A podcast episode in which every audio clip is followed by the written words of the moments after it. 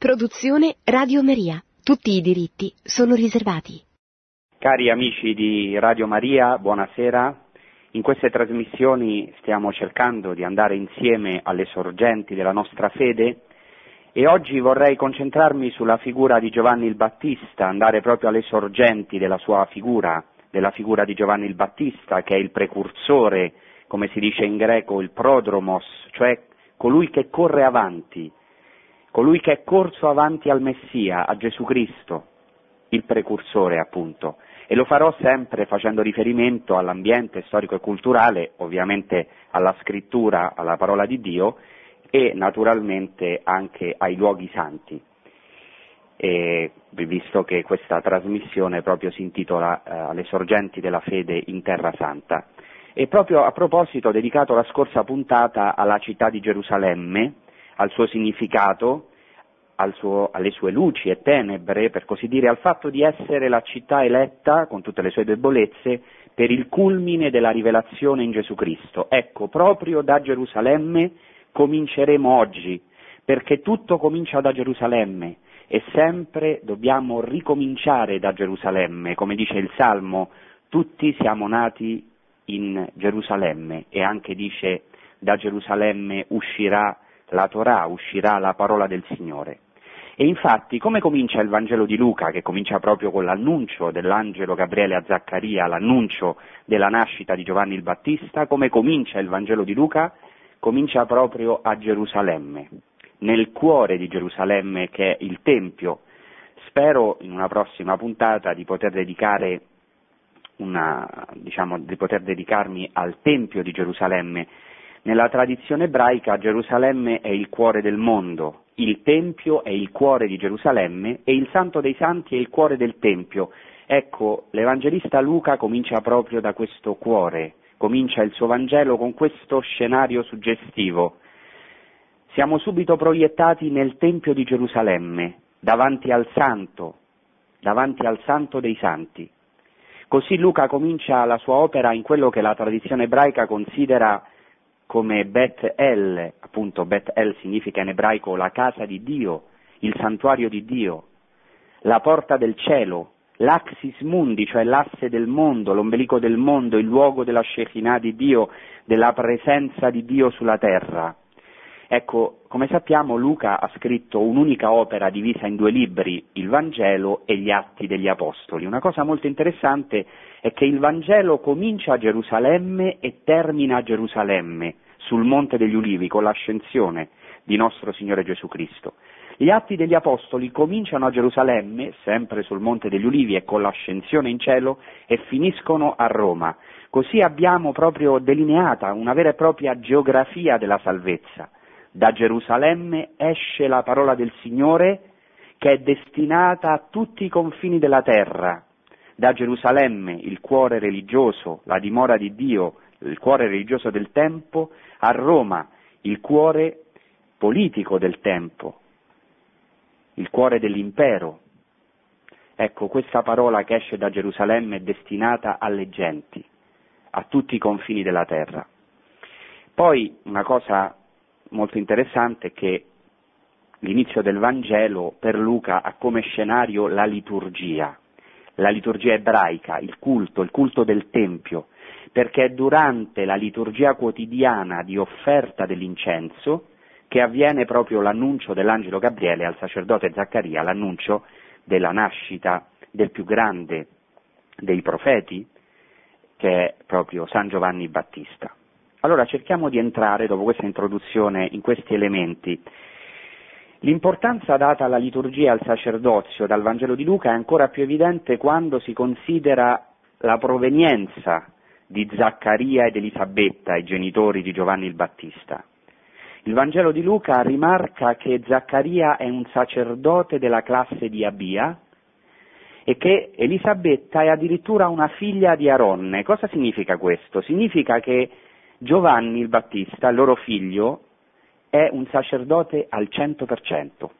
Ecco, bisogna sapere, considerare che nell'ebraismo il sacerdozio è ereditario, non si è sacerdoti per vocazione, come noi, ma ancora oggi, diciamo, eh, gli ebrei conservano il fatto, coloro che provengono da famiglie sacerdotali conservano gelosamente questa genealogia, il fatto di essere sacerdoti, perché durante le feste coloro che hanno cognomi legati a famiglie sacerdotali, come ad esempio Cohen, Kun, Khan, o che sanno che eh, provengono da altre famiglie sacerdotali, possono dare la benedizione sacerdotale durante le feste più solenni, le, le feste ebraiche. Quindi Giovanni è un sacerdote al 100%. Dice poi il Vangelo di Luca che Zaccaria ed Elisabetta sono giusti e osservanti scrupolosi di tutti i precetti della legge. In ebraico si direbbe di tutte le mitzvot della Torah, cioè di tutti i singoli precetti. Erano proprio scrupolosi osservanti della Torah. Ma attenzione, l'avvento del Messia, l'irrompere di questa storia di salvezza che comincia con la nascita di Giovanni il Battista, non è frutto del loro sangue, del loro provenire da una famiglia nobile, sacerdotale, né viene dalle loro buone opere. Cioè questo ritratto idilliaco di questi due pii ebrei, Zaccaria ed Elisabetta, è subito spezzato da due insuperabili debolezze umane. La prima è la sterilità di Elisabetta. Elisabetta è sterile, come vedremo come erano sterili le madri di Israele, le, le matriarche, e inoltre l'altra debolezza è l'incredulità di Zaccaria. Zaccaria non crederà all'annuncio dell'angelo. E questo già diciamo, ci dà l'inizio, diciamo, il là, la nota del Vangelo. Il Vangelo è sempre una buona notizia. Qual è la buona notizia? Che il Messia irrompe, entra nelle sofferenze, nelle sterilità e anche nelle incapacità umane, anche nell'incredulità, nella mancanza di fede, Dio supera la mancanza di fede di Zaccaria, è fedele per sempre. Non ritira la sua promessa, non ritira il suo annuncio perché Zaccaria non crede, ma porterà avanti la sua opera, perché la fedeltà di Dio sempre travalica la nostra infedeltà. Interessante è il significato dei nomi, che non sempre così è noto, no? È importante appunto andare alle sorgenti, cioè approfondire, perché, come abbiamo detto in altre occasioni, il Vangelo è un tesoro immenso, bisogna in certo modo anche spezzare, dice San Girolamo, per gustare il frutto della noce devi spezzare il guscio, e così è della parola di Dio. E ovviamente io non ho la pretesa di, di, di, spezzare questo guscio e di esaurire i tesori della parola, nessuno diciamo, lo potrebbe fare, ma di aiutare, di cercare di fare un servizio come posso agli ascoltatori per entrare sempre di più nelle profondità. E c'è una profondità anche dei nomi nella scrittura. Elisabetta in ebraico Elisheva significa Dio ha giurato, oppure anche il mio Dio è giuramento. Sheva in ebraico significa la radice Shavà significa giurare, anche interessante che significa sette Sheva, il numero della pienezza, ma significa il nome Dio ha giurato, Dio è il mio giuramento. Inoltre Elisabetta porta un nome legato al sacerdozio, un nome sicuramente importante nella tradizione della sua famiglia, perché? Perché Elisabetta, Elisheva in ebraico, era la moglie di Aronne, il primo sommo sacerdote di Israele, della tribù di Levi, il fratello di Mosè, anche Mosè era un levita, era di famiglia sacerdotale. Il nome Zaccaria significa invece Zachar Yah, Zechar Yah, Zachar vuol dire ha ricordato, Yah è l'abbreviazione del nome santo di Dio e del tetragramma sacro, appunto significa Zaccaria il Signore si è ricordato. È un nome molto diffuso nell'Antico Testamento e tipico anche delle famiglie sacerdotali. Ecco, ora cosa voglio dire con questo? Voglio dire che i nomi nella scrittura sono sempre una profezia, perché nella mentalità biblica, semitica, la parola è creatrice, crea ciò che dice, compie ciò che dice, e così questi nomi, i nomi in generale nella scrittura, racchiudono la vocazione, la missione, l'opera di salvezza di Dio, forse anche i nostri nomi, i nomi che ci sono dati nel battesimo, sicuramente sono una vocazione, una missione, una promessa.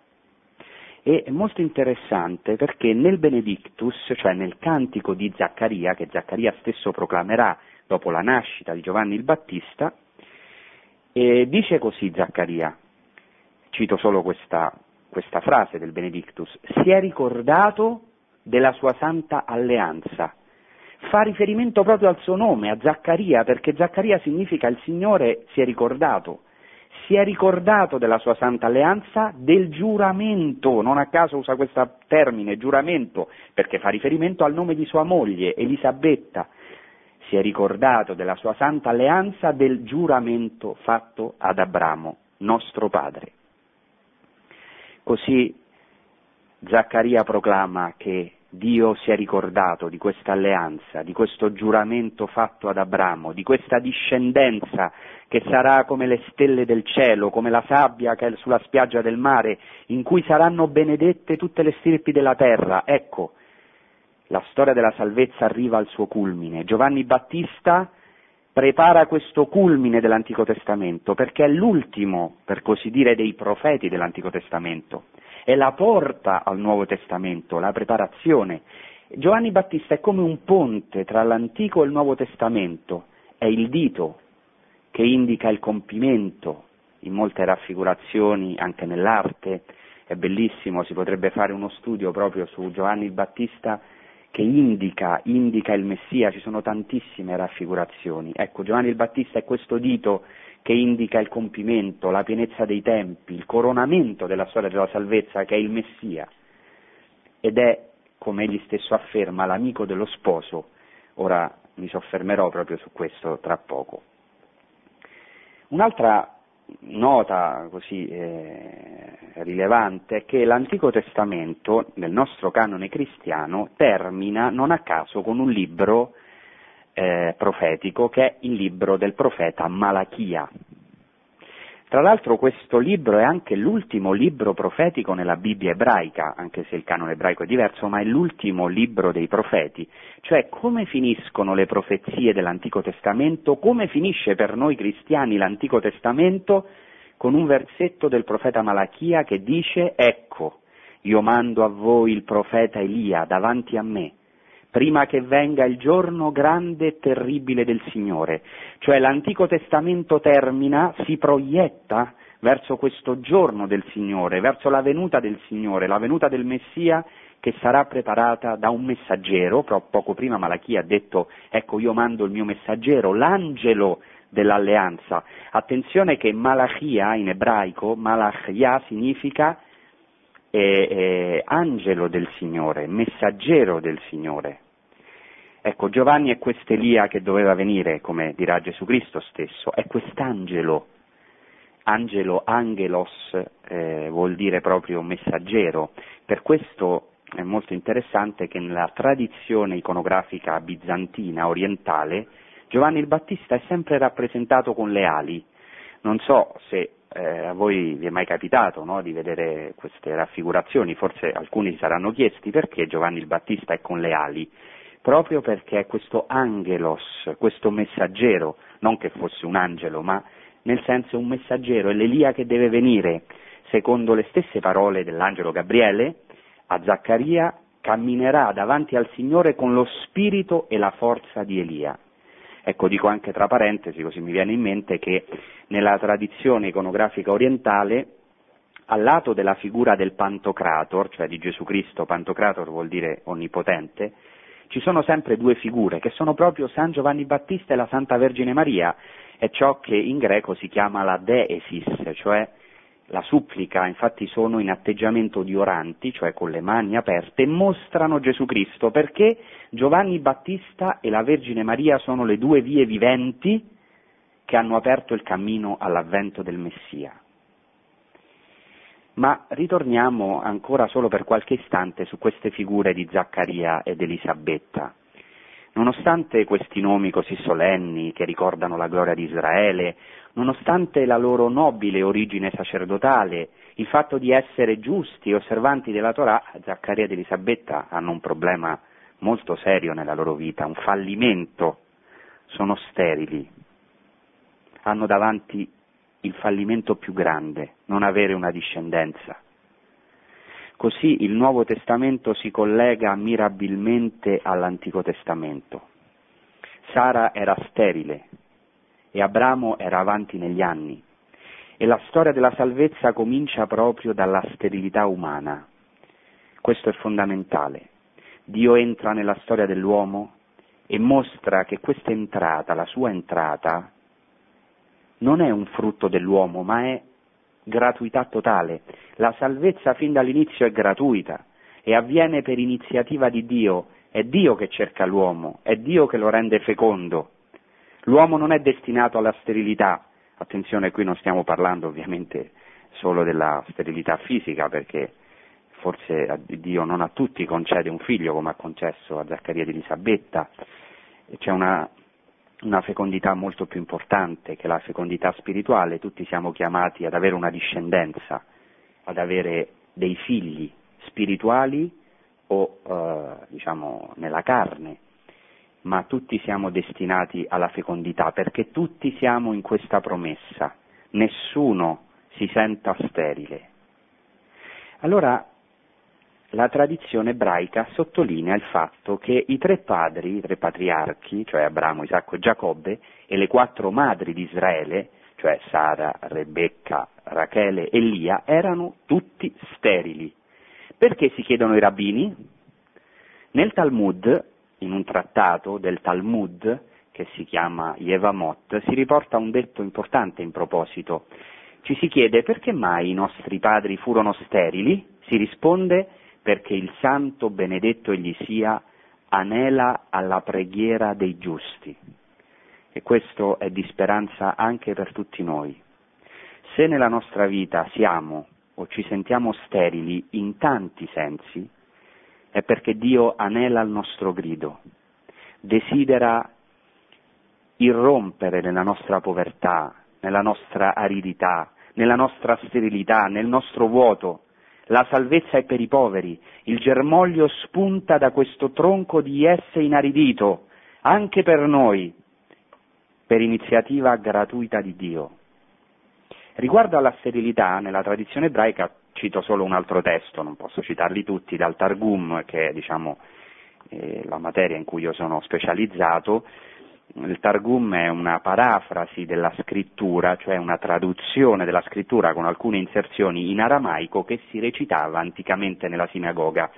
C'è un Targum che si chiama Neofiti, un versetto di questo Targum, eh, appunto che traduce Genesi 30-22, è quel versetto che dice Dio si ricordò di Rachele, che, era sterile, e aprì il suo grembo. Ecco, di nuovo c'è questo ricordo, il ricordo di Dio che apre il grembo. Allora, prima della traduzione di questo versetto, il Targum Neofiti dice così, ascoltate questo testo che è veramente di rara bellezza. Quattro chiavi sono in mano al Signore di tutti i secoli e non sono consegnate né all'angelo né al serafino, cioè sono proprie di Dio. La chiave della pioggia, la chiave del cibo, la chiave dei sepolcri e la chiave della sterilità la chiave della pioggia, perché così dice la scrittura, il Signore aprirà per voi il tesoro dai cieli. La chiave del cibo, perché così dice la scrittura, tu apri la mano e sazi la fame di ogni vivente. La chiave dei sepolcri, perché così dice la scrittura, ecco io apro i vostri sepolcri, vi farò uscire dai vostri sepolcri, o popolo mio. La chiave della sterilità, perché così dice la scrittura, e il Signore si ricordò nella sua buona misericordia di Rachele, e il Signore ascoltò la voce della preghiera di Rachele e decise nella sua parola di darle dei figli. Questo testo, che è proprio della tradizione ebraica, è impressionante come si applica a Gesù Cristo, o meglio come Gesù Cristo ha compiuto questa realtà, queste quattro chiavi, la chiave della pioggia, e infatti il Messia dovrà dare l'acqua questo eh, era molto chiaro ai tempi di Gesù Cristo, il Messia doveva dare l'acqua come Mosè aveva dato l'acqua nel deserto e per questo Gesù Cristo nel capitolo 7 del Vangelo di Giovanni, nella festa di Succotte, nel grande giorno della festa, si alza in piedi e grida, cioè fa una rivelazione che ha sete venga a me e beva. Come dice la scrittura, fiumi di acqua viva sgorgeranno dal suo seno e lo stesso Messia, Gesù Cristo, ha dato quest'acqua viva dalla croce la chiave del cibo e così Gesù Cristo ha dato il vero pane dal cielo, come abbiamo ascoltato nelle domeniche queste, nelle varie domeniche di, della, eh, nelle letture della messa, della Santa Messa. eh, in questi giorni proprio, lui ha dato il pane del cielo come Mosè aveva dato la manna nel deserto, certo come Dio per mezzo di Mosè aveva dato la manna nel deserto, così il Messia dovrà dare questo cibo. La chiave dei sepolcri, questo è molto chiaro, Gesù Cristo ha risuscitato Lazzaro, anche ha operato altre resurrezioni come sappiamo e lui stesso è risuscitato, è anche la chiave della sterilità e per questo il Vangelo comincia con questa prima chiave, con il grembo di Elisabetta che si apre. Dio apre una via in mezzo alla sterilità del mondo, in mezzo alle nostre desolazioni, alla mancanza di speranza che aveva il popolo, ma questo Vangelo è molto attuale è per noi oggi perché Dio vuole rinnovare in ogni epoca l'opera della salvezza.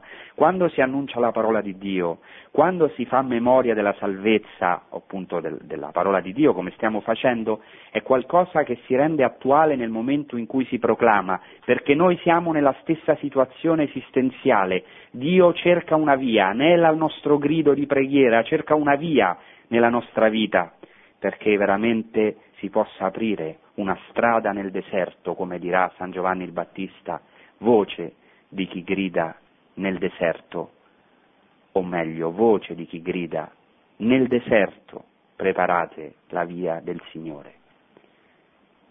Bene, adesso possiamo fare una breve pausa musicale.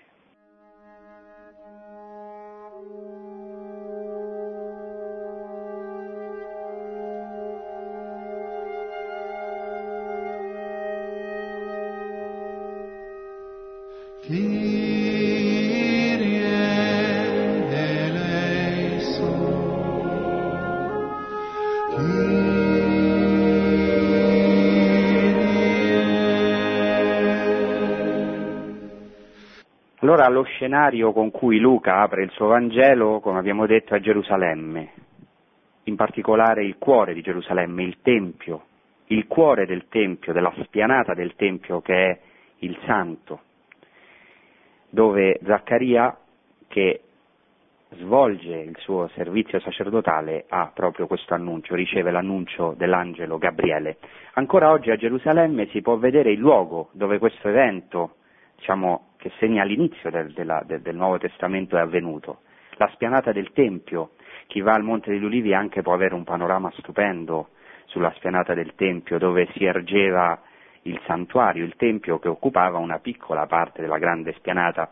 Oggi non sappiamo esattamente dove si trovava il santuario, ci sono 21 ipotesi, ma l'ipotesi più probabile è che si trovasse sotto la eh, cosiddetta moschea di Omar, o meglio la cupola della roccia, eh, che è oggi venerata dai musulmani, sappiamo che oggi questo luogo è custodito dai musulmani, è interessante che in, in arabo Gerusalemme si dice Al-Quds, Al-Quds, Quds vuol dire eh, il santo, eh, normalmente si traduce la città santa, ma di per sé vuol dire il santo, proprio perché eh, il cuore di Gerusalemme era il luogo santo, era il tempio, era il santuario e, ehm, per noi anche cristiani questo è un luogo santo, la spianata del Tempio, per tante ragioni. Qui sono avvenuti tanti eventi, la cacciata eh, dei mercanti dal Tempio che ha fatto Gesù Cristo, tante parole, catechesi che ha fatto, il perdono alla prostituta colta eh, in, in, adulterio e, e, e, miracoli che ha compiuto Gesù Cristo e poi anche eh, i primi apostoli che salivano al Tempio, eccetera, ma anche un luogo santo per questo annuncio della nascita di Giovanni il Battista, su cui adesso ci fermiamo. Non posso fare un commento di tutto il testo, ma voglio fermarmi sugli aspetti più importanti, proprio per andare alle sorgenti, come abbiamo detto, della nostra fede, eh, sugli aspetti più importanti e forse anche meno noti, almeno ad alcuni di voi, alcuni degli ascoltatori. Dice così il Vangelo, mentre Zaccaria esercitava il sacerdozio davanti a Dio nell'ordine della sua classe, secondo l'usanza del sacerdozio, gli toccò in sorte di entrare nel Tempio del Signore per offrirvi l'incenso, tutta la moltitudine del popolo stava fuori in preghiera nell'ora dell'incenso e gli apparve un angelo del Signore, in piedi alla destra dell'altare degli incensi. Ora c'è un punto che forse non è noto a tutti, come dicevo, che offrire l'incenso al Tempio era qualcosa che capitava ai sacerdoti, attenzione che si faceva per sorte, i sacerdoti erano sorteggiati, capitava una sola volta nella vita. molte volte sfugge questo particolare, lo sappiamo anche dalla Mishnah, appunto un testo tra- che raccoglie le tradizioni orali ebraiche antiche, nel trattato Tamid si dice che questo capitava una volta nella vita e si cita il testo del Cantico dei Cantici, un versetto in cui si interpreta per così dire un po', possiamo dire, misticamente o in modo molto spirituale questo offrire l'incenso. Cosa dice questo versetto del Cantico dei Cantici 7.4? Dice le mandragore mandano profumo, alle nostre porte, ecco le, riferimento alle porte del Tempio, c'è ogni specie di frutti squisiti, freschi e secchi. Mio amato, io li ho serbati per te. Cioè, interessante questo testo del Cantico dei Cantici che è stato accostato al fatto che i sacerdoti offrivano l'incenso per indicare che quando un sacerdote offriva l'incenso davanti al Santo dei Santi, aveva un'intimità con l'amato, con questi profumi, il profumo di Dio, il profumo della, della presenza, della pienezza della sua presenza. Ecco, mio amato, io li ho serbati per te questi profumi dell'incenso, per quello noi usiamo anche l'incenso nella nostra liturgia. Quindi offrire l'incenso nel Tempio era una cosa che capitava una sola volta nella vita, era un onore enorme, una gioia indescrivibile, si faceva ovviamente con trepidazione, come dice il Vangelo, mentre tutto il popolo era in preghiera. Cosa voglio dire con questo? Che Zaccaria si trova nel momento culmine del suo servizio sacerdotale. E pensate, proprio in questo momento Dio lo aspettava, come aspetta tutti noi in certi momenti clou della nostra vita. Tutta la storia converge in questo punto geografico e temporale, ecco c'è una geografia e una storia della salvezza. Arriva la pienezza dei tempi, arriva l'annuncio del precursore che preparerà la via al Messia, che sarà la porta al compimento, come abbiamo detto, al coronamento, come ho detto, di tutta la storia della salvezza. Zaccaria così riceve l'annuncio dell'angelo Gabriele che gli dice non temere Zaccaria, perché la tua preghiera è stata esaudita dinanzi a Dio. Tua moglie Elisabetta genererà un figlio e tu lo chiamerai Giovanni, in ebraico Yohanan. Yohanan vuol dire io, è anche questa l'abbreviazione del nome santo di Dio, eh, del tetragramma sacro, appunto vuol dire il Signore. Hanan vuol dire fare grazia, Chen in ebraico è la grazia, il Signore ha fatto grazia e questo è veramente eh, una profezia, racchiude la missione di Giovanni il Battista, il suo venire nel mondo, il Signore ha fatto grazia, ha avuto misericordia, perché con lui comincia l'era del Messia, l'era messianica che noi tutti oggi godiamo. E dice ancora l'angelo a Zaccaria, avrai gioia ed esultanza, e molti si rallegreranno della sua nascita. Sarà grande davanti al Signore, non berrà vino né bevande inebrianti, sarà pieno di Spirito Santo fin dal seno di sua madre. Voglio fermarmi solo in un punto, non posso soffermarmi su tutto. L'angelo Gabriele ordina a Zaccaria che Giovanni il Battista non berrà vino né bevande inebrianti. Perché? Ecco, qui voglio introdurre un, un aspetto che anche a mio parere è molto attuale per noi cristiani di oggi, per la, anche la situazione attuale della Chiesa. Andiamo per ordine. Il fatto che il bambino non dovrà bere vino né bevande inebrianti ricorda certamente il voto di Nazireato in numeri 6. Numeri 6 è un capitolo di grande importanza anche per i sacerdoti, perché termina proprio con la solenne benedizione sacerdotale che dovrà fare Aronne, i figli di Aronne, cioè tutti i sacerdoti. Cosa dice l'inizio di numeri 6? Parla di questo voto, e citerò solo qualche cosa breve, dice che quando, eh, vi ordina che quando un uomo o una donna avrà fatto un voto speciale che si chiama il voto di nazireato, cioè sarà un nazireo, per consacrarsi al Signore si asterrà dal vino, dalle bevande alcoliche, eccetera, e cita tutte le bevande inebrianti. E dice, per, più avanti, per tutto il tempo del suo voto di nazireato il rasoio non passerà sul suo capo, finché siano compiuti i giorni per i quali si è consacrato al Signore, sarà santo e si lascerà crescere liberamente i capelli sul capo. Per quello, secondo la tradizione, Giovanni il Battista, eh, diciamo, nella tradizione è raffigurato con i capelli lunghi perché era un nazireo, non, diciamo, anche se ovviamente c'è una novità Giovanni Battista rispetto al nazireato dell'Antico Testamento, però non beveva vino né bevande inebrianti. Cosa voglio dire? E qui tocco un punto eh, per me chiave della figura di Giovanni il Battista. Giovanni il Battista si collega al Nazireo più noto dell'Antico Testamento. Chi è il Nazireo più noto dell'Antico Testamento? È Sansone. C'è un parallelismo tra la figura di Giovanni il Battista e Sansone. Anche la madre di Sansone è sterile, anche la nascita di Sansone è annunciata da un angelo. L'angelo, anche nel caso di Sansone, dirà che non dovrà bere vino né bevande inebrianti perché sarà un nazireo. La forza di Sansone, infine, era nei capelli. Ora, ovviamente, eh, non sono tanto i capelli in senso fisico. Perché i capelli? Perché i capelli erano il segno della consacrazione al Signore. E proprio ci sarà una donna straniera, come è noto, Dalila, che vorrà farlo diventare come un uomo qualsiasi, un uomo come tutti gli altri. Infatti si ripete un po' questo ritornello nel, nel, nel, libro dei giudici dove è appunto narrata questa storia, eh, in cui Sansone dice io non, non posso rivelarti questo segreto, altrimenti sarò uno come tutti gli altri come tutti gli altri. Qui abbiamo un elemento mo- molto attuale per noi cristiani e anche per gli ebrei, cioè la tentazione nostra è spesso essere come tutti gli altri, essere, diciamo così, mondani, che non ci additino, che non ci rifiutino.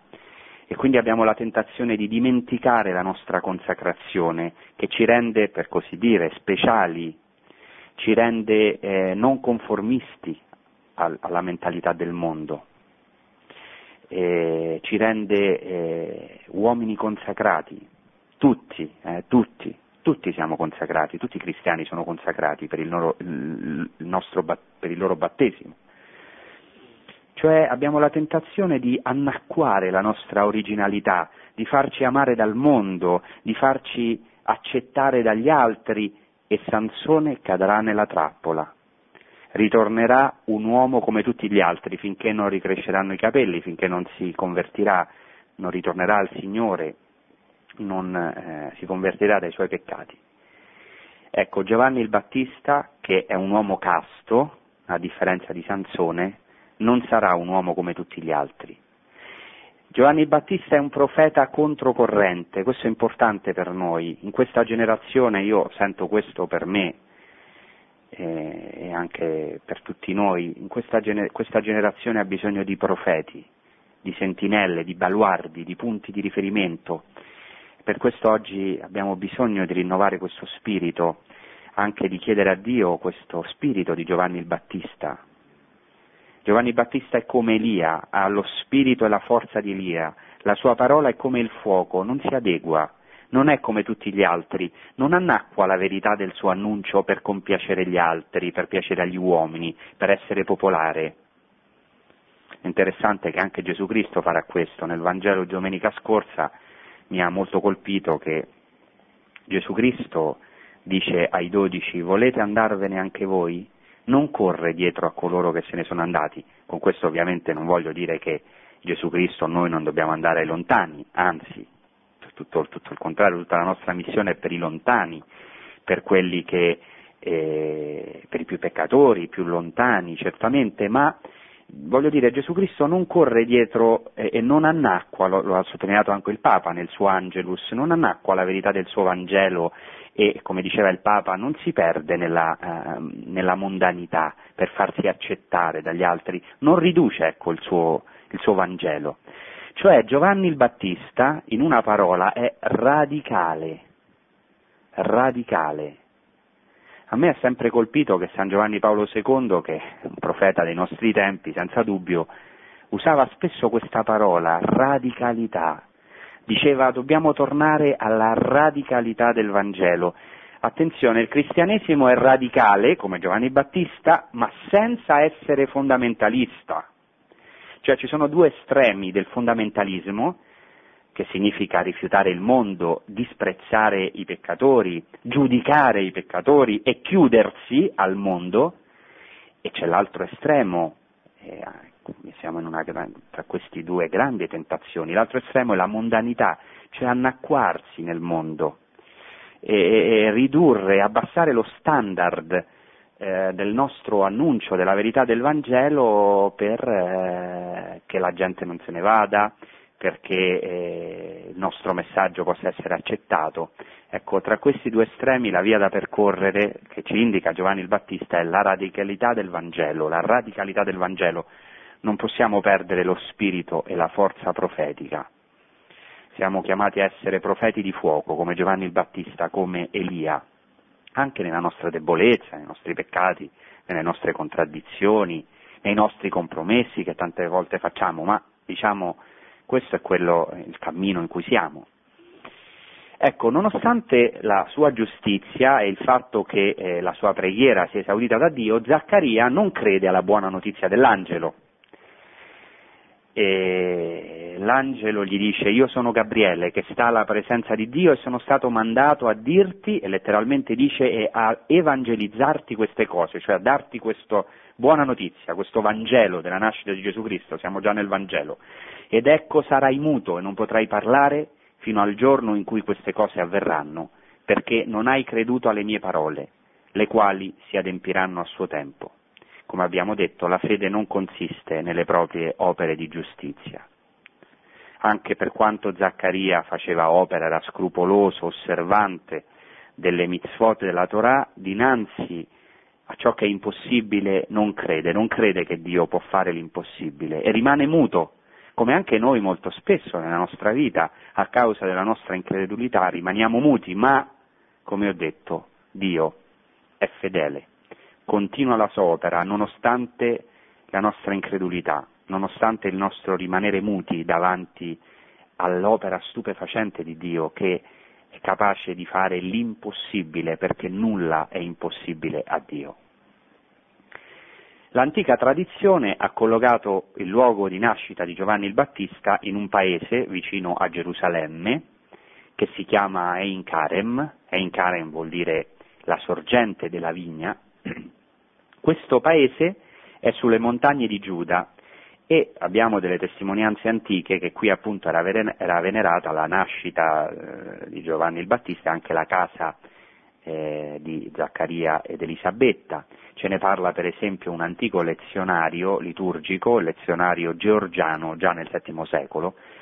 Non è uno dei luoghi diciamo, in cui ci sono le testimonianze più antiche, non è uno dei luoghi più sicuri, ma a noi quello che ci interessa è l'evento, ma è comunque interessante, questi luoghi sono stati custoditi, questi luoghi santi, il luogo di Encarem è un luogo veramente meraviglioso, gli scavi archeologici, tra l'altro il luogo è custodito dai padri francescani che fanno un lavoro encomiabile in Terra Santa e hanno anche fatto scavi archeologici, e, ecco, gli scavi archeologici hanno confermato che era un villaggio abitato nel primo secolo, sono state trovate alcune mikvaot, bagni di, eh, appunto, eh, luoghi di purificazione, di immersione, di battesimo per gli ebrei, e fu venerato eh, proprio fin dai primi secoli, c'è anche un mosaico eh, dedicato ai martiri di Dio nella chiesa della Natività di Giovanni il Battista. E come dicevo, un luogo stupendo che è situato tra le montagne di Giuda, intorno a una sorgente eh, sorgente anche diciamo, poi dedicata a Maria. Chi visita il luogo rimane veramente impressionato dalla fertilità di questo paese di Einkarem, dalla vegetazione abbondante, dalla bellezza dei fiori, per esempio in primavera, dai, pro, dai profumi. E a me sempre mi ha colpito il contrasto con questo luogo santo, così rigoglioso, Pensate che è così bello che gli ebrei dicono che eh, sembra un paese italiano, perché loro diciamo, amano, molto, amano, molto, l'Italia. Io tra l'altro ho visitato questo posto per la prima volta, mi ha portato proprio un ebreo, un professore ebreo mi ha portato in questo luogo e mi ha sempre colpito il contrasto di questo luogo così florido, così fecondo con quello che sarà lo scenario della missione di Giovanni che invece è il deserto. Bene, in questo villaggio di Enkarem, che è proprio ormai praticamente attaccato a Gerusalemme, ci sono due chiese, custodite, come ho detto, dai padri francescani della custodia di Terra Santa. In una chiesa collocata sul monte, la tradizione ricorda il mistero della visitazione. Maria, dopo aver ricevuto l'annuncio dell'angelo, su cui ci siamo soffermati in una puntata precedente, mentre Elisabetta è al sesto mese, da Nazareth Dice il Vangelo di Luca, si alza in fretta, e il verbo greco è il verbo anistemi, che è lo stesso eh, verbo per indicare la risurrezione, alzarsi, risorgere. Maria, la nuova donna, la risorta, si alza e in fretta fa un lungo viaggio, normalmente sono circa quattro giornate di cammino, fino alla regione che il Vangelo di Luca chiama Oreinè in greco, Oreinè significa, Oros significa monte, cioè la regione montuosa di Giuda, dove appunto è, collocato, è collocato il paese di Einkarem. Vorrei fermarmi un momento su questo mistero della visitazione, che è di una profondità, direi, abissale. La Vergine Maria si reca nella regione montuosa di Giuda dove nell'Antico Testamento si era posata l'arca dell'alleanza. L'arca dell'alleanza era il luogo della Shekinah di Dio, il luogo della dimora di Dio tra gli uomini. Si trattava, e questo è molto interessante, di un santuario mobile, qualcosa di straordinario, eh, diciamo, rispetto alle altre religioni, un santuario mobile che accompagnava il popolo. Dio già nell'Antico Testamento sta con il popolo, soffre con il popolo, cammina con il popolo. Quando Davide riporta l'arca dell'alleanza dalle montagne di Giuda, dove era finita dopo varie vicissitudini, dalle montagne di Giuda a Gerusalemme, Davide, il re Davide, danza con gioia dinanzi all'arca. La presenza di Dio provoca sempre nell'uomo la danza, la gioia. Il segno che abbiamo incontrato Dio, ci sono dei momenti nella nostra vita, è che abbiamo una gioia talmente grande che ci viene voglia di danzare. Non abbiamo altro modo di esprimere la gioia se non danzare, ballare. Tutta questa realtà si è compiuta in Gesù Cristo. La presenza di Dio è ancora, per così dire, mobile, ma ora in un santuario vivente, in una persona, nel grembo di una donna, in Maria, nuova arca dell'alleanza, non a caso nelle litanie del rosario chiamiamo Maria arca dell'alleanza. E ora Giovanni, nel grembo di Elisabetta, esulta, danza davanti al Messia, all'arca dell'alleanza, alla nuova arca dell'alleanza, essendo Maria l'arca, ed essendo la presenza di Dio la pienezza, il Messia, Gesù Cristo.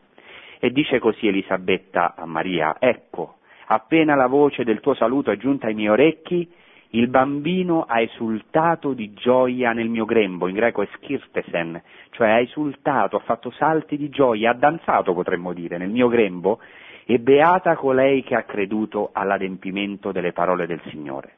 Ecco, si incontra l'Antico Testamento, per così dire, con il Nuovo Testamento, l'ultimo dei profeti. Il popolo ebraico si incontra con il Messia, che sarà il Messia degli ebrei e dei gentili, dei pagani, di tutte le genti, di ogni uomo, e questo provoca l'esultanza. I padri hanno sottolineato molto questo mistero dell'incontro di, delle due donne, Maria ed Elisabetta, e eh, dei bambini nel loro grembo che sono veramente un mistero, come dicevo, eh, insondabile.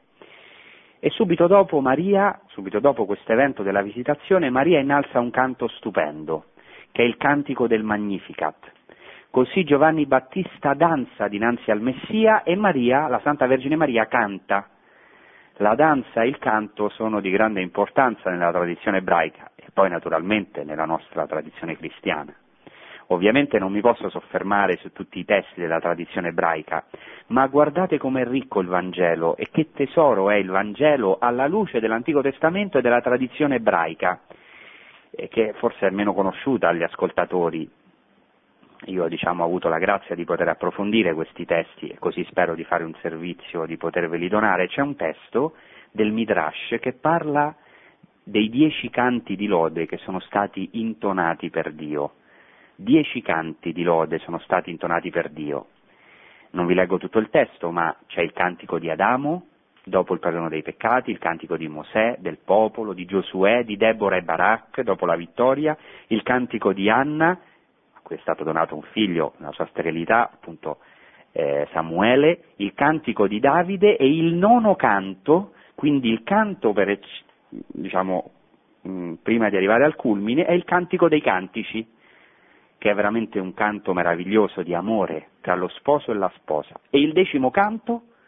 Qual è il decimo canto? Il culmine di tutti i canti, il vero cantico dei cantici.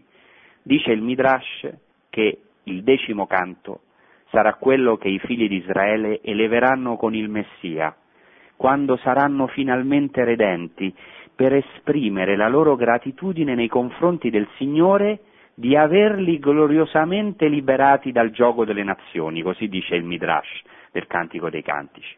Cioè, l'ultimo canto sarà il canto del Messia, la gratitudine per il Messia. E ora Maria, a nome di tutti noi, perché Maria è icona della Chiesa e del cristiano, intona questo cantico di gratitudine a Dio per la sua salvezza, con il Messia nel suo grembo, perché questo testo della tradizione ebraica dice che il decimo canto i figli di Israele lo eleveranno con il Messia, insieme a lui e Maria, la figlia di Sion, la figlia di Israele, canta questo cantico del Magnificat con il Messia nel suo grembo, con l'Emmanuele, il Dio con noi.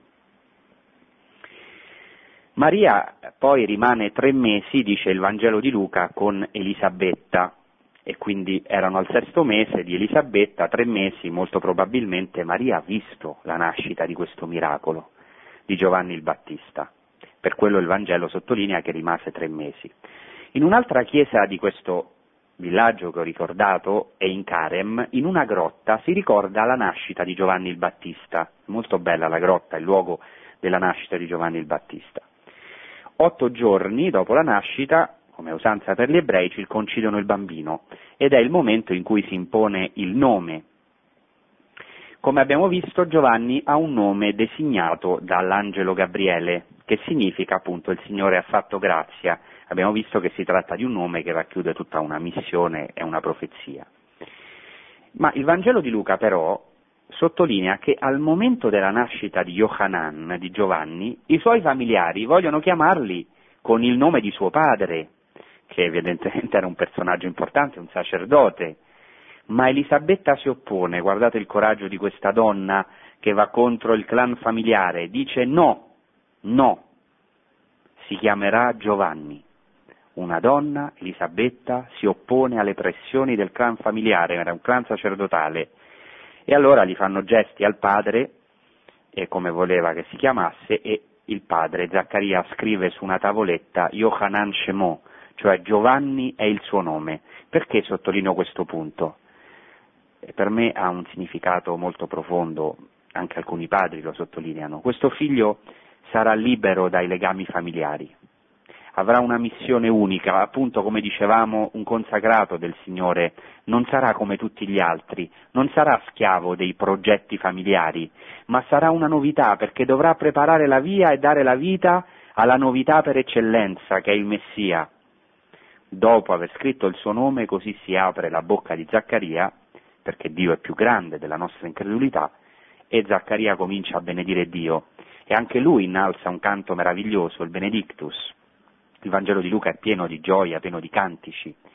E subito dopo questo cantico il Vangelo di Luca afferma che Giovanni visse nel deserto fino al giorno della sua manifestazione a Israele. Ora, al tempo di Gesù c'erano vari personaggi che vivevano nel deserto. Di uno sappiamo perfino il nome, Banno.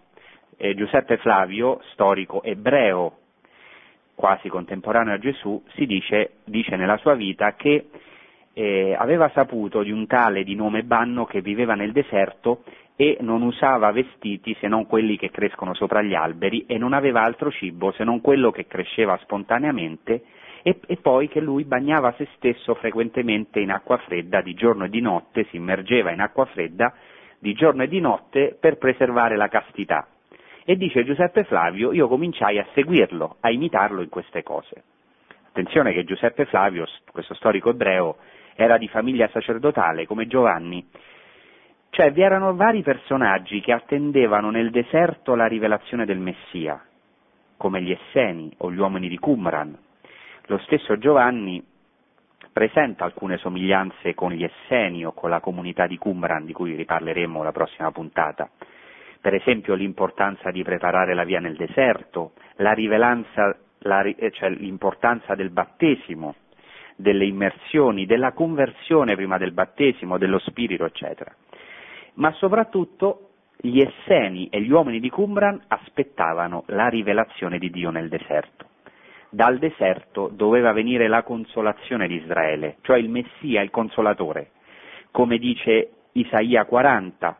Isaia 40, che è il libro della consolazione, dice proprio così, comincia dicendo consolate, consolate il mio popolo, Nachamu, Nachamu ammi, consolate, consolate il mio popolo, dice il vostro Dio. Parlate al cuore di Gerusalemme e dite ad essa che è finita la sua schiavitù, che le è stato dato eh, doppia mercede per i suoi peccati, e poi dice in ebraico, Kol Kore Bamidbar Pannu Derech Adonai, una voce grida nel deserto preparate la via del Signore. E qui è molto importante perché non ci sono eh, in ebraico, oh, come anche in greco antico nei, nei codici, non, sono, oh, non c'è punteggiatura, non ci sono virgole. Quindi questo testo si può leggere in due modi, o una voce grida due punti nel deserto preparate la via del Signore, oppure una voce grida deser- eh, una voce grida nel deserto due punti, preparate la via del Signore. Cioè, cosa voglio dire con questo? Che ci sono due possibili eh, letture, che la voce grida che nel deserto si deve preparare eh, il cammino del Signore. In un'altra lettura questa voce grida nel deserto e grida preparate il cammino del Signore. Come sottolineano i Vangeli, Giovanni compie questa parola, lui è la voce nel deserto. Il deserto è proprio il luogo in cui risuona la voce del Signore. E l'arrivo del Messia si aspettava proprio dal deserto. Come il popolo di Israele, dopo grandissime sofferenze con Mosè, era giunto dal deserto. E così la redenzione definitiva doveva venire dal deserto. Ci sono molti testi che potrei citare. Si aspettava il Messia dal deserto e il Messia sempre si rivela nel deserto, per quello la prima cosa che farà Gesù Cristo come Giovanni il Battista è andare nel deserto. Ecco, gli ebrei al tempo di Gesù scrutavano in profondità le scritture, le conoscevano a memoria, le meditavano, le ruminavano, potremmo dire le giravano, le rigiravano, cioè sapevano che il Messia doveva rivelarsi nel deserto e così per questo invitavano i loro giovani a fare delle esperienze nel deserto, si recavano nel deserto per ritornare al Signore, per convertirsi, per incontrare Dio e per conoscere i vari personaggi profetici e carismatici in attesa del Messia. Ecco, ora nel deserto si rivela il più grande tra i nati di donna, come dice Gesù Cristo, anche se il più piccolo nel regno dei cieli è più grande di lui, perché Giovanni il Battista non conoscerà la resurrezione di Cristo non conoscerà per così dire il deserto fiorito, perché diceva Isaia che il deserto fiorirà, cioè non vedrà il totale compimento dell'opera di salvezza. Per questo morirà nel deserto, a Macheronte, ne parleremo la prossima volta. La prossima volta sottolineerò il fatto che Giovanni il Battista è un personaggio storico, perché la nostra fede è storica, ne parla perfino Giuseppe Flavio e parla proprio della sua uccisione nel deserto, nella fortezza di Macheronte, che oggi, oggi si può visitare, proprio eh, il mese scorso sono stato a Macheronte, ho portato un gruppo nella fortezza, abbiamo ricordato un testo che ricorderò la prossima volta. Bene, e mi sembra che la figura di Giovanni il Battista, e con questo concludo, eh, sia preziosa per noi oggi, Giovanni il Battista è questa voce che grida nel deserto. Noi anche tante volte nella nostra vita siamo chiamati a gridare nel deserto. Ci sembra di essere soli, ma non è così.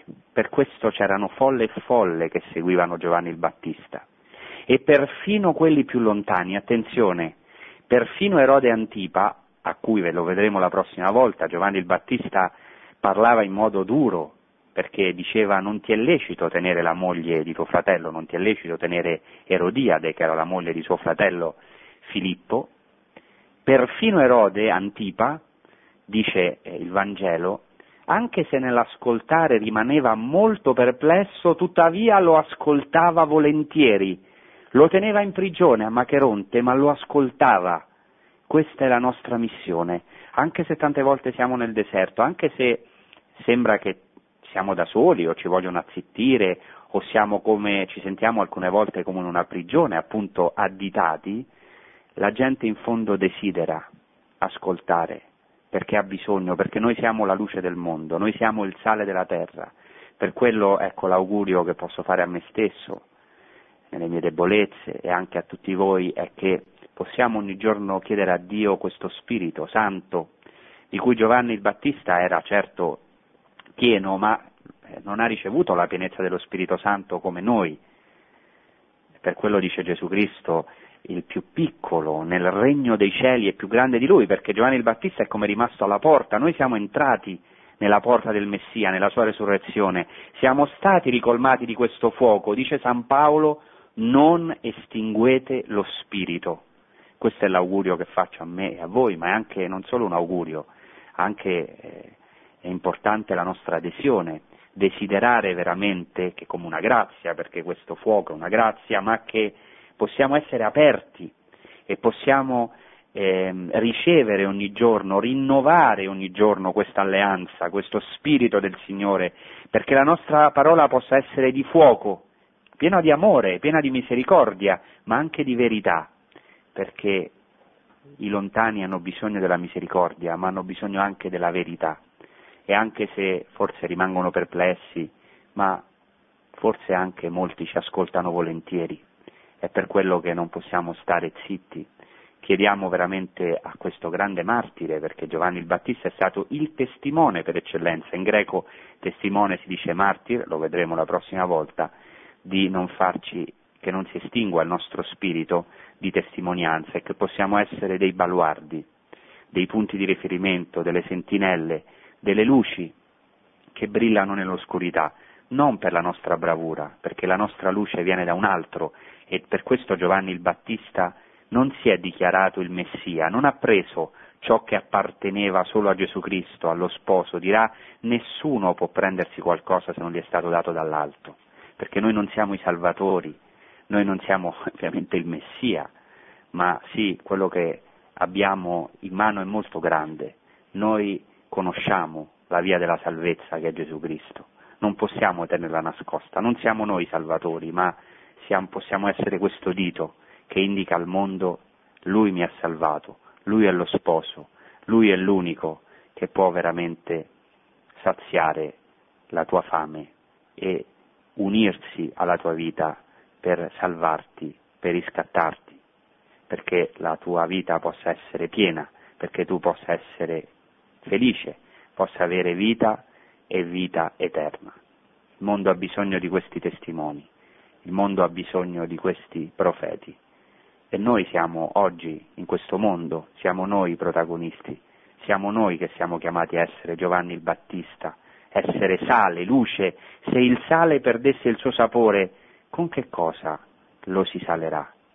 Ogni cosa sarà salata con il fuoco, per questo alcune volte siamo salati dalle sofferenze, da esperienze anche dure della nostra vita, perché possiamo con la grazia di Gesù Cristo, essere sapore per questo mondo. Gesù Cristo non dice siate la luce del mondo, siate la luce del mondo, no, dice voi siete la luce del mondo, è un fatto. E se non lo siamo noi non lo saranno altri, perché cioè i cristiani, se i cristiani non sono luce il mondo rimarrà al buio, per questo non dobbiamo avere paura, dobbiamo chiedere a Dio questa parresia, questo coraggio, di annunciare la parola, con grandissimo amore e misericordia, senza giudizio verso i più lontani, senza fondamentalismo, ma anche con radicalità. Bene, a questo punto abbiamo concluso, lasciamo spazio ai vostri interventi, alle vostre domande. Grazie.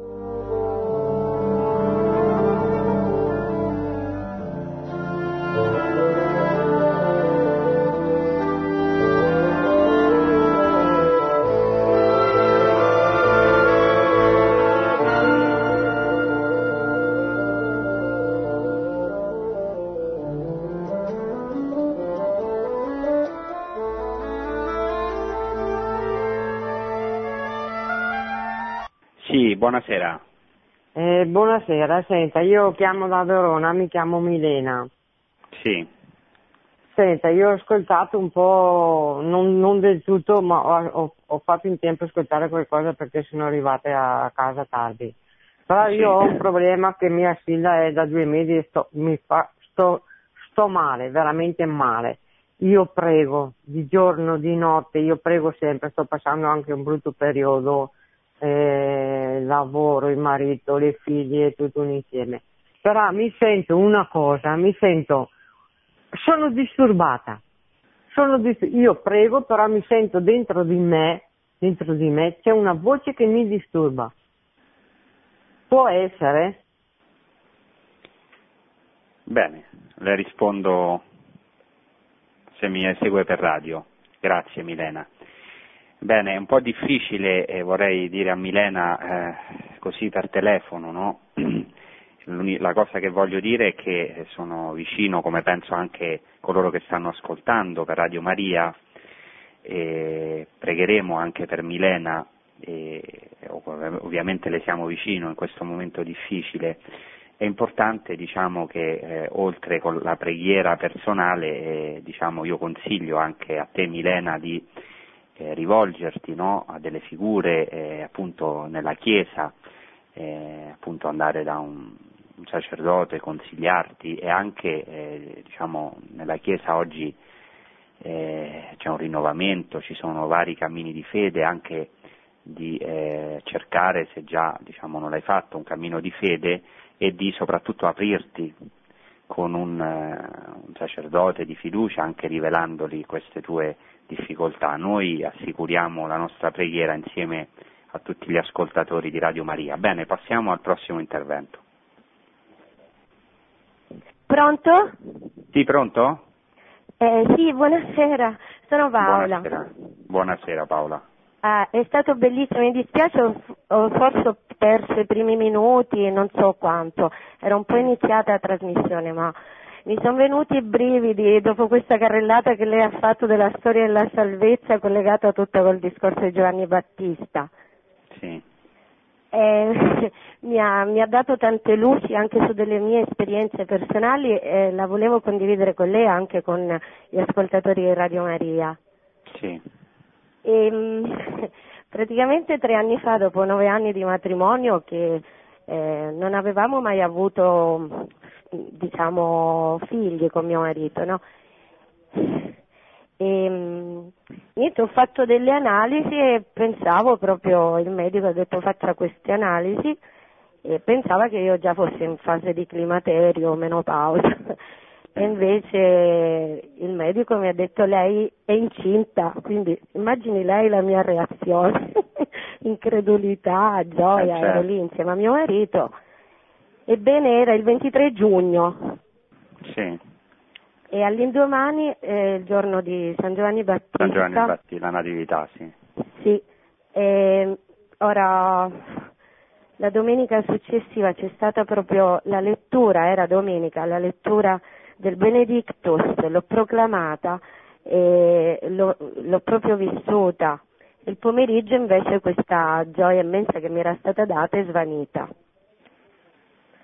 Sì. E, e niente, io ho detto si chiamerà per sempre nel mio cuore Giovanni Battista, il Signore ha fatto grazia, è intervenuto nella nostra vita, anche se per un giorno mh, mm, proprio ci ha dato questa, questa certezza che Lui interviene, Lui fa grazia certo, sicuramente. E lei in tutto questo discorso che ha fatto mi ha fatto rivivere proprio profondamente questa nostra esperienza bellissima, mi sono venuti i brividi perché veramente storia di salvezza che si è compiuta nella nostra vita e ci ha dato un grande coraggio per, per continuare, per continuare ad avere speranza e non, ehm, ecco, non, non, rimanere delusi, perché veramente chi crede nel Signore non rimane deluso.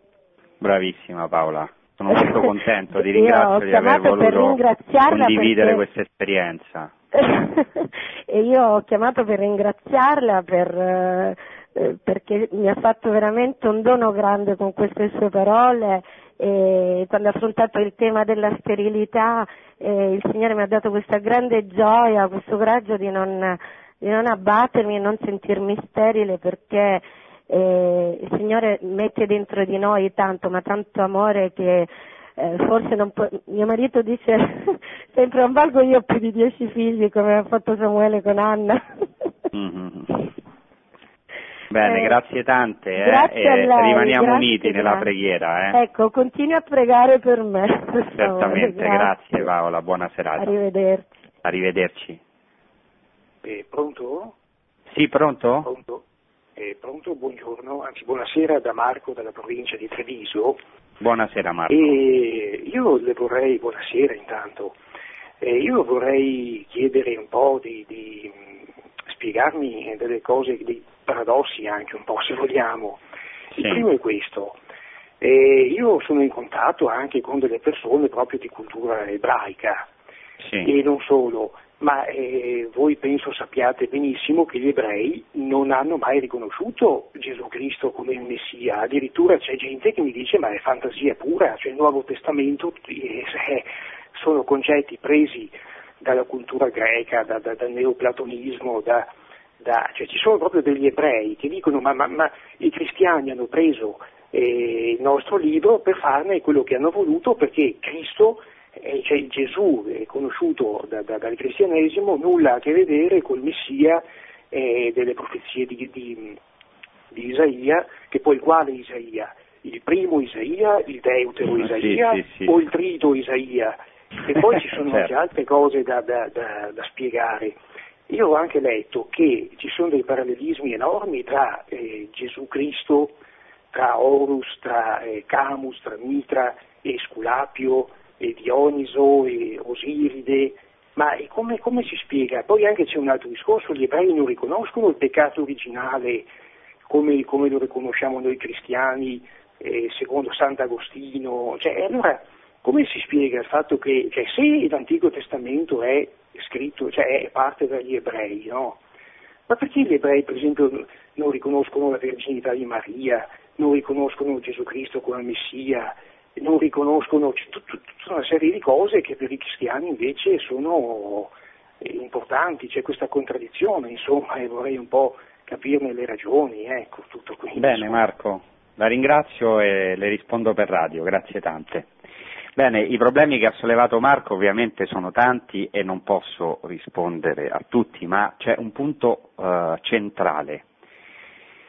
E il- il- l'ebraismo eh, dei tempi di Gesù Cristo era già un ebraismo eh, ellenizzato, cioè già pieno della cultura greca. Questo è il primo punto molto importante. Secondo punto fermo, non sarei così radicale a dire che gli ebrei non hanno mai riconosciuto Gesù Cristo, perché la Santa Vergine Maria era ebreo, San Giuseppe era ebreo, eh, San Giovanni il Battista era ebreo, gli apostoli erano ebrei, gli autori del Nuovo Testamento erano praticamente tutti degli ebrei, i primi 15 vescovi della Chiesa Madre di Gerusalemme erano tutti ebrei. E quindi diciamo eh, non si può dire semplicemente che gli ebrei non hanno mai riconosciuto Gesù Cristo. È chiaro che ci sono degli ebrei che vogliono tagliare le radici con l'ebraismo perché sentono Gesù, alcuni, non tutti, e soprattutto San Paolo, come qualcosa di molto estraneo, di molto lontano dall'ebraismo, ma in realtà non è così, anche gli ultimi studi, per esempio l'ascoltatore eh, appunto Marco può leggere il libro, l'ultimo, c'è un libro, eh, si chiama Il Vangelo ebraico di Boyarin, che eh, non è un cristiano e quindi eh, è una voce, una delle più autorevoli nel campo accademico, invece si sta andando proprio verso il contrario, a riscoprire sempre di più le radici ebraiche della nostra fede, come fino al tempo di Costantino in realtà ebrei e cristiani, anche se erano diciamo in alcune dispute che ci testimoniano anche alcuni padri come Giustino, come altri padri, però erano molto vicini. E, e questo diciamo chi ha fatto studi di ebraismo sa che ehm, non si possono tagliare le radici ebraiche, è impossibile capire il Vangelo e la figura di Gesù Cristo, le nostre feste, tagliando con la tradizione ebraica. È chiaro che c'è stato un tentativo, non solo da parte ebraica, ma anche da parte di studiosi razionalisti che hanno tentato di tagliare il rapporto con l'ebraismo e vedere i parallelismi con il paganesimo. Ora, questi parallelismi ci sono, ci sono non solo con eh, Horus, con gli dei egiziani o con gli- la, la- la- la- religiosità eh, pagana eh, greca e romana specialmente, o con i culti orientali come il culto di Mitra, eccetera, ci sono delle somiglia, delle, dei parallelismi molto forti, ma perfino con ehm, eh, religioni che è difficile pensare che abbiano avuto un grande contatto, come per esempio con il buddismo, eccetera. Perché questi contatti? Semplicemente perché eh, diciamo, ci sono dei semi di verità nelle altre religioni, cioè Dio ha condotto non solo il popolo ebraico verso il Messia, ma conduce tutti i popoli verso il Messia, con tanti anche errori, perché nelle altre religioni ci sono anche delle cose che sono ovviamente inaccettabili e che per noi diciamo, non possono uh, corrispondere alla verità o non sono conciliabili con la verità che è Gesù Cristo e diciamo è qualcosa di anche di antropologico che è nella natura perché bisogna capire che Gesù Cristo è anche il logos creatore, forse un giorno lo dovrò spiegare con più calma, cioè eh, non è solamente il coronamento dell'opera della salvezza fatta con un popolo che è il popolo ebraico, ma anche colui che è il principio dell'umanità e della natura e che quindi è qualcosa eh, diciamo ehm, a cui anche l'umanità tende al di là dell'ebraismo. Quindi, per riassumere, è impossibile negare i legami, e io sto cercando di eh, mostrarlo in queste trasmissioni, tra gli eventi della salvezza nel Nuovo Testamento, l'opera in Gesù Cristo e la radice ebraica, non si possono assolutamente slegare, tenendo conto che l'ebraismo dei tempi di Gesù Cristo è già un ebraismo permeato di ellenismo, e questo si può dimostrare molto facilmente, oggi diciamo, non c'è nessun dubbio a livello scientifico su questo, e anche lasciando il punto fermo che anche nelle altre religioni c'è una tendenza eh, diciamo, verso il compimento che è il Messia, con ovviamente tanti errori o anche alcune volte delle, de, de, de, degli errori anche gravissimi. Eh? Ecco, questo è un pochino, direi così, eh, come risposta. Sul fatto che gli ebrei non riconoscono il peccato originale, questo è un argomento molto ampio che dopo mi riservo di, eh, di, eh, di, forse in una trasmissione lo affronteremo. Bene, passiamo a una prossima domanda, al prossimo intervento. Pronto? Padre? Sì, pronto? Padre, buonasera. Buonasera. Eh, sono Marina da Reggio Emilia. Ecco, Sì. volevo farle i complimenti per la sua, eh, per la sua grande, conosce il, il- il greco, l'ebraico e quello- questo ci aiuta molto per l'Antico Testamento, noi che Sì. siamo un po' ignoranti. Ecco, e volevo sapere a proposito dell'ebraismo, parlavo con, con un mio amico che è molto molto eh, come studioso e mi diceva noi chiamiamo gli ebrei i nostri fratelli maggiori, però dice gli ebrei di oggi, odierni, eh, non, non sono mica come quelli che studiavano, che seguivano la Torah, eh, seguono la magia, la indo- in- divinizzazione, non lo so, insomma, sono, aspetta, non è, è un termine che, che seguono gli ebrei, è questa eresia ultimamente, è vero questo padre? Bene, le rispondo, grazie Marina, grazie, rispondo per radio. Bene, ehm, eh, ogni generalizzazione evidentemente eh, no- non, è, non è esatta, no? Quello che dice Marina da un lato è vero, ma eh, diciamo è vero anche per noi cristiani, cioè che eh, noi, la nostra fede è sotto attacco, ma questa è stata in tutte le epoche, ma eh, specialmente in questa epoca. Poi ci sono anche tanti cristiani che si rivolgono alla magia, alla divinazione o che cadono in una fede, diciamo, eh, superstiziosa, ecco. E questo anche per gli ebrei, ci sono anche ebrei che non sono credenti, che hanno anche rinnegato diciamo, la loro fede hanno rinnegato la Torah, però ci sono anche moltissimi ebrei che continuano a, eh, ad amare la Torah, a scrutare, a vivere secondo eh, la Torah e anche secondo la, la loro tradizione, le tradizioni orali che hanno ricevuto e cercando di vivere la loro fede. E in questo senso diciamo, è necessario eh, conoscere, avere un contatto appunto con eh, questi nostri fratelli maggiori ebrei. Eh, io ovviamente vivo in Terra Santa, quindi ho avuto moltissimi contatti con loro, quindi ho conosciuto ebrei un po' di tutte le tendenze, sia religiosi, molto religiosi, molto spirituali, eh, sia diciamo religiosi, non molto spirituali, come capita anche tra di noi cristiani, e sia diciamo, ebrei assolutamente laici, non credenti o che anzi rinnegano la fede, però la cosa che sempre mi ha colpito è che sono tutti molto eh, diciamo, sensibili, hanno come diciamo, un'identità, la loro identità è proprio eh, la fede, lo Shema Israel, e infatti quando noi diciamo, cantiamo insieme a loro lo Shema Israel, amerai il Signore Dio tuo con tutto il cuore, con tutta l'anima e con tutte le forze, qualcosa dentro risuona perché è anche parte della loro identità. Però è vero che ci sono anche ebrei che non sono assolutamente interessati né alla fede né alla parola di Dio. Bene, passiamo ora a un'altra telefonata. Sì, pronto? Sì, pronto? Sì, pronto? Sì. Buonasera padre, sono Buonasera. Letizia da Taranto. Buonasera Letizia. Io voglio proprio ringraziare il Signore perché stasera con la sua catechesi mi ha risposto. A che cosa? In questo periodo sono un po' angosciata perché prego eh, da tanto tempo in mille modi al Dio, al nostro Dio dei miracoli, dell'impossibile, per una grazia straordinaria per un figlio e la conversione ovviamente degli altri figli e dello stesso figlio oltre che mia. Ma sembra mi sembrava, mi sembra, che Dio proprio non mi ascolti. Quante volte ho cantato Dio aprirà una via come sembra non ci sia. Allora lei, straordinariamente, lo Spirito Santo, mi ha risposto con le stesse parole delle mie, delle mie preghiere, tanto che io mi eh, credo di essere una petulante di preghiera. Eh, ai piedi del Signore. Quindi grazie per la sua catechesi, grazie perché lo Spirito Santo l'ha usata per darmi un pochino di fede in più, per continuare ad essere la cananea, la vedova importuna, eh, grazie per questo. E le chiedo se proprio può aiutarmi a pregare per questo figlio, per i miei figli, davvero per una grazia speciale. Io la ringrazio già da adesso, ascolto per radio, le voglio un gran bene perché i sacerdoti sono il tramite tra Dio e me, tra Dio e noi. Grazie tante, ascolto per radio. Grazie.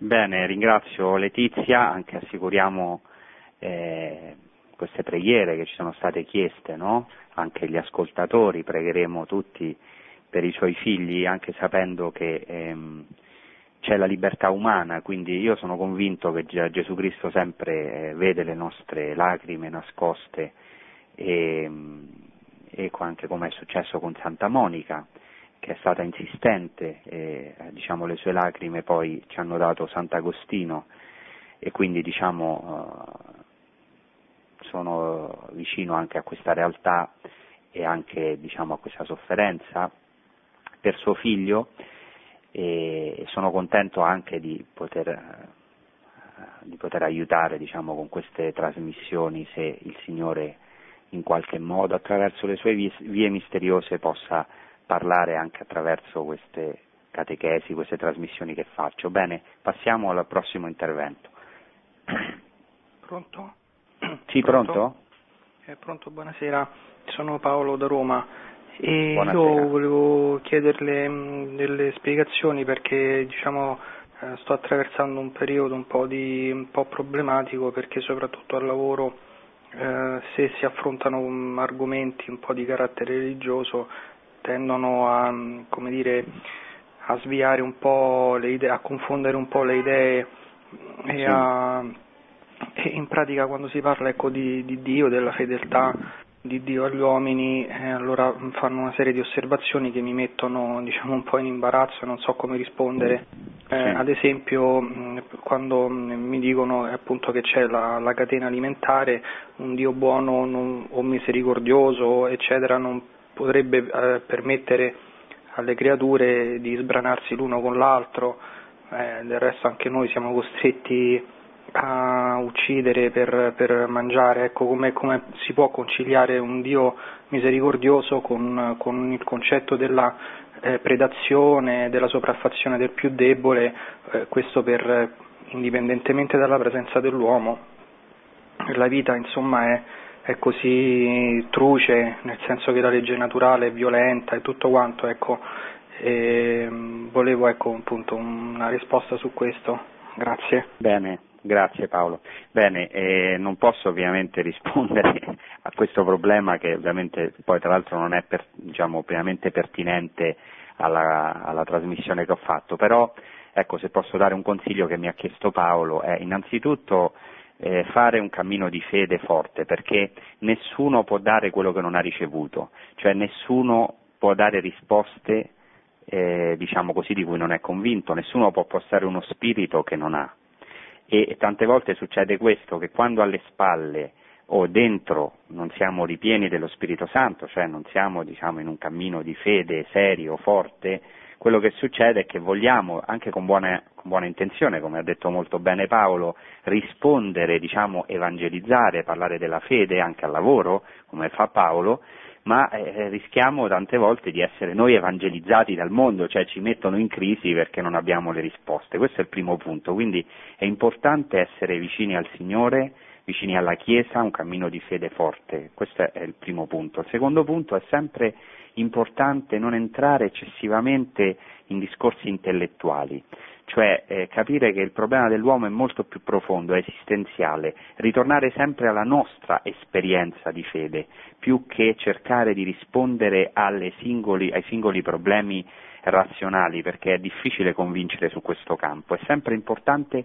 ricollegare all'esperienza di fede, al fatto che uno in questo caso ha sperimentato un Dio buono e, e, e che diciamo um, eh, oggi anche in riferimento a quello che diceva Paolo c'è una certa divinizzazione della natura, per cui il fatto diciamo, che, nella, tra, diciamo, che, tra, gli animali c'è la predazione appunto e eh, si sbranano l'uno l'altro eh, alcuni animali, allora questo è qualcosa di orribile. In realtà non è così, l'uomo diciamo, oggi cercano di equiparare gli uomini agli animali, si potrebbe su questo diciamo, uh, prendere spunto eh, per eh, dare la propria esperienza di fede, di come Dio veramente ama l'uomo, ama l'uomo e proprio lo vuole elevare da questo diciamo, livello istintivo, naturale.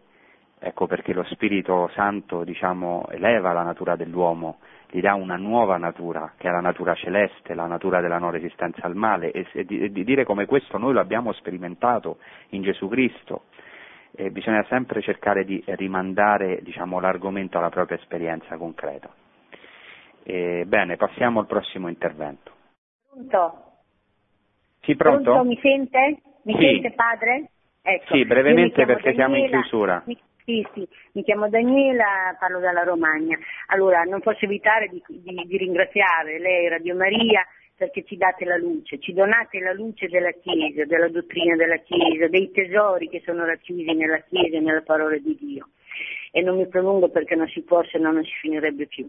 E Sì. poi la domanda è questa invece. Ehm, come lei ha detto prima che il popolo, l'antico popolo ebraico, la parola di Dio ehm, la, la- la- la girava, la rigirava, la meditava, la ruminava addirittura, ecco tanto per capire cosa faceva. Esatto, sì. E allora io le voglio chiedere, ma come mai questo popolo che ha, che- che- che ha- ha conosciuto per primo questa parola e che la ruminava a tutt'oggi ancora non sa riconoscere il Messia? Cioè sembra, certamente questo fa parte anche questo proprio di quello che deve essere nella storia di Dio, della salvezza, non lo so. Sì. Ma Bene, le rispondo, le rispondo per radio perché siamo in chiusura, grazie. Eh, bene, eh, questo è un mistero, lo dice San Paolo. San Paolo dice che Dio ha messo un velo davanti al suo popolo. Eh, si può leggere Romani dal capitolo 9 al capitolo 11, questo mistero di Israele. Dio ha messo un velo perché davanti, davanti al volto di questo popolo perché potessero entrare i pagani nella ricchezza, nell'alleanza. È un mistero e quando diciamo, saranno eh, entrati i pagani in questa alleanza, dice San Paolo, e eh, riconosceranno il Messia, gli ebrei, e questo sarà come una seconda risurrezione dei morti. E anche voglio precisare che ci sono ebrei che hanno riconosciuto Gesù Cristo e invece ci sono cristiani anche che hanno apostatato la fede, non dimentichiamo questo. Però è vero che ecco, è un mistero, è il mistero perché questa salvezza doveva arrivare ai pagani. Hanno un velo, stanno aspettando il Messia. Questo velo sarà tolto, ecco, ehm, un giorno, dice San Paolo. Si può leggere appunto Romani dal capitolo 9 al capitolo 11. Con questo ho terminato. Vi ringrazio dell'attenzione e vi auguro una buona serata e eh, un buon proseguimento con i programmi di Radio Maria. A risentirci. Produzione Radio Maria. Tutti i diritti sono riservati.